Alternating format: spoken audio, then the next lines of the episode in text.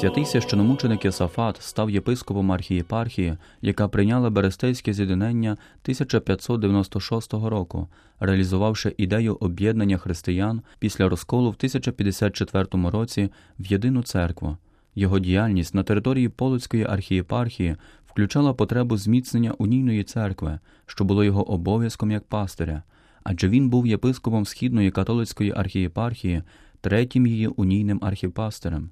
Пригадаймо, як він, ще юнаком, через особисті роздуми, глибше пізнання та молитву прийшов до церкви, яка горіла прагненням єдності всієї Київської митрополії з наступником апостола Петра. Христова церква в Україні, відома з часів хрещення Русі, як Київська митрополія, історично виростала з рецепції візантійської традиції щедро черпаючи з богословських, літургійних, канонічних і духовних джерел візантійської традиції в органічному поєднанні з Кирило-Методіївською спадщиною та плекаючи власну культуру, Київська церква перебувала в сопричасній єдності з церквою християнського заходу та Петровим наступником Папою Римським. Святий Єсафат Кунцевич вибрав католицьку віру у східній традиції, адже вона найбільше відповідала потребам його душі та пізнанню Божої волі.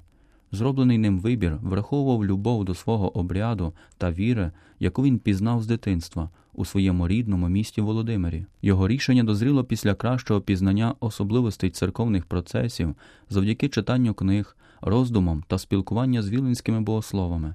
Священомученик Ясафат був глибоко духовною особою, котра базувала свої переконання на вченні отців церкви, життях мучеників та святих, творах київських митрополитів Іларіона та Григорія Цамблака тощо. Вивчаючи ці твори, Йосафат збагнув, що ідея єдності з Римом не нововведення, а споконвічна справа.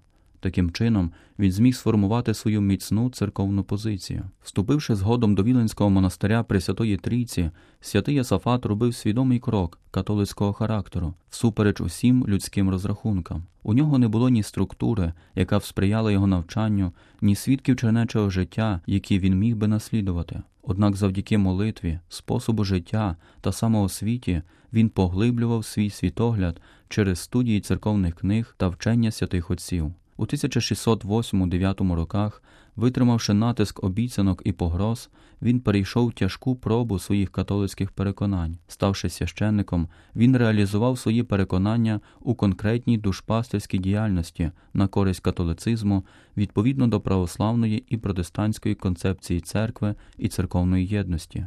Як священник і архімандрит, він вступав в полеміку на теми церковної єдності, брав участь у публічних дискусіях а також писав полемічні твори, які є яскравим вираженням тогочасної динаміки релігійного життя. З віленського періоду його життя збереглися декілька творів, які виражають його погляди на церкву та на східний католицизм, наприклад, про фальшування слов'янських книг, про старшинство святого Петра, про хрещення Володимира та інші.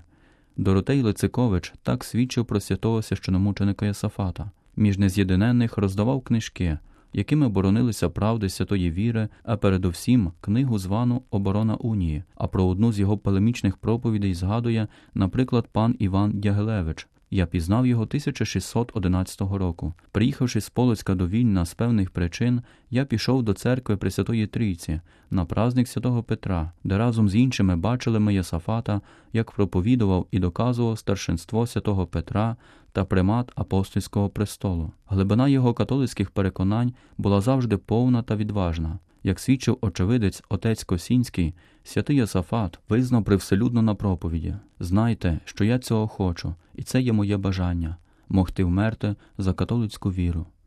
Якщо підсумовувати погляди владики Єсафата Концевича, що стосувалися його східної католицької ідентичності, то їх можна окреслити, базуючись на різних писемних чи усних джерелах. По-перше, як він пише у катехізмі, католицька Вселенська церква це збір усіх вірних під одним невидимим головою Христом і видимим заступником Христа, яким є наступник князя апостолів Петра. Відтак святе письмо, оці церкви, традиція, собори, церковні книги показують виразно першість римських архієреїв у церкві Христовій. Східні патріархи раніше правили церквою разом із римським архієреєм, будучи в водності з ним. Українсько-білоруська церква прийняла віру та хрещення в часі єдності в церкві Божій і не брала участі в непорозумінню Керуларія.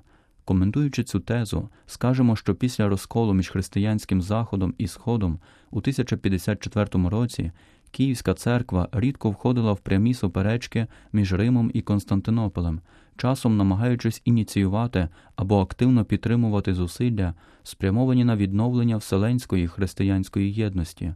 Особливо важливою спробою досягти порозуміння на вселенському рівні був Флорентійський собор 1439 року, у якому Київська церква взяла діяльну участь в особі митрополита Київського і всієї Русі Ісидора. Далі владика Єсафат писав, що Берестейське порозуміння було відновленням давньої єдності церкви, на що єпископи мали і право, і обов'язок.